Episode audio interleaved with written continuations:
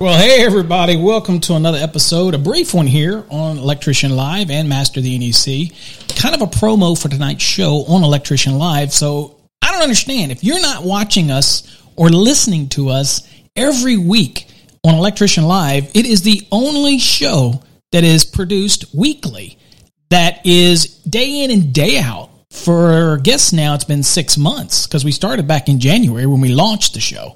It's dedicated to electricians and all of the topics are dedicated to electricians. So tonight's show, I mean, you should be sharing it with everybody. You should be sharing it and talking about it on every platform. It doesn't matter whether or not you are an educator or whether or not you're an electrician or whatever. It's just a great show. And tonight's show is about a phenomena called phantom phantom voltage. And many people refer to it as ghost voltage. And it can freak a mini electrician, a mini apprentice, uh, and I remember back in my early days, it could really play on your mind, especially since most all the meters that we use, or at least used to use, other than our Wiggy, which is a solenoid meter, which actually puts a load on when it's testing it. So again, you wouldn't get any phantom voltage or ghost voltage with those. So many people swear by the old standby Wiggies. Um, but then as, as we get into DMMs, digital multimeters, we realized that most of those, in order to protect the circuit, um, would be what's called a high impedance testing device.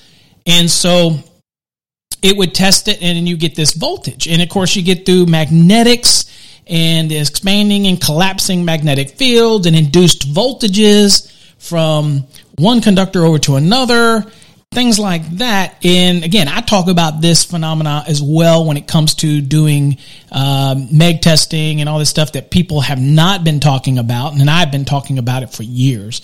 Uh, but at any rate, um, tonight's show is going to be awesome because it's a call-in show. So if you have any weird stories of uh, dealing with the phantom voltage or ghost voltage or what I like to call spooky voltage uh, give us a call at 214-945-0653. The lines will be open. Hopefully you uh, call in and enjoy the show.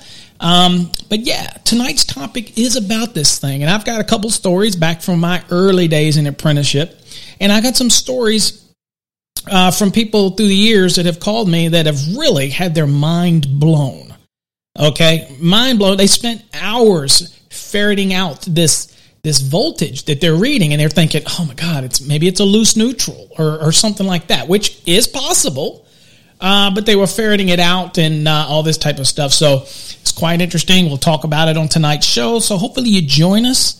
Uh, share it with all your friends. Uh, let them come and chime in. And remember, these shows are dedicated to you, the electrician. We do it each week. There was really nothing dedicated to the electrician that we could do on a weekly basis that is live. Now, time to time we have a recorded show simply because I'm always there during the show to answer questions regardless. But sometimes due to time constraints and, and special guests and things like that, we have to record a show.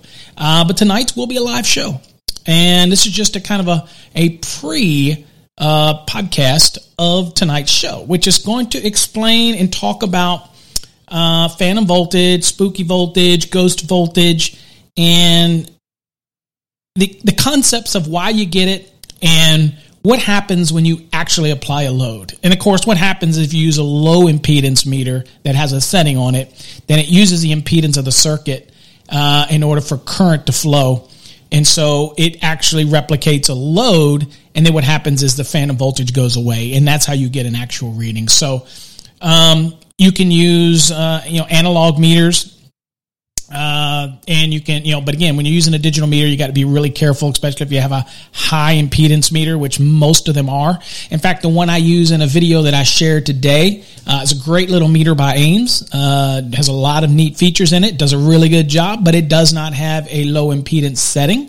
So I'd recommend them add that to it. Then you got a serious value there with that. But of course, I've got my flukes and I've got my other products, but not all of the flukes uh, have a low impedance setting on it. So you just need to be able to identify it and understand it. And so that's what we're going to talk about on tonight's show of Electrician Live. So hopefully you join us at 8 p.m. Central Standard Time where we talk all things phantom, spooky, ghost voltage on this edition of Electrician Live.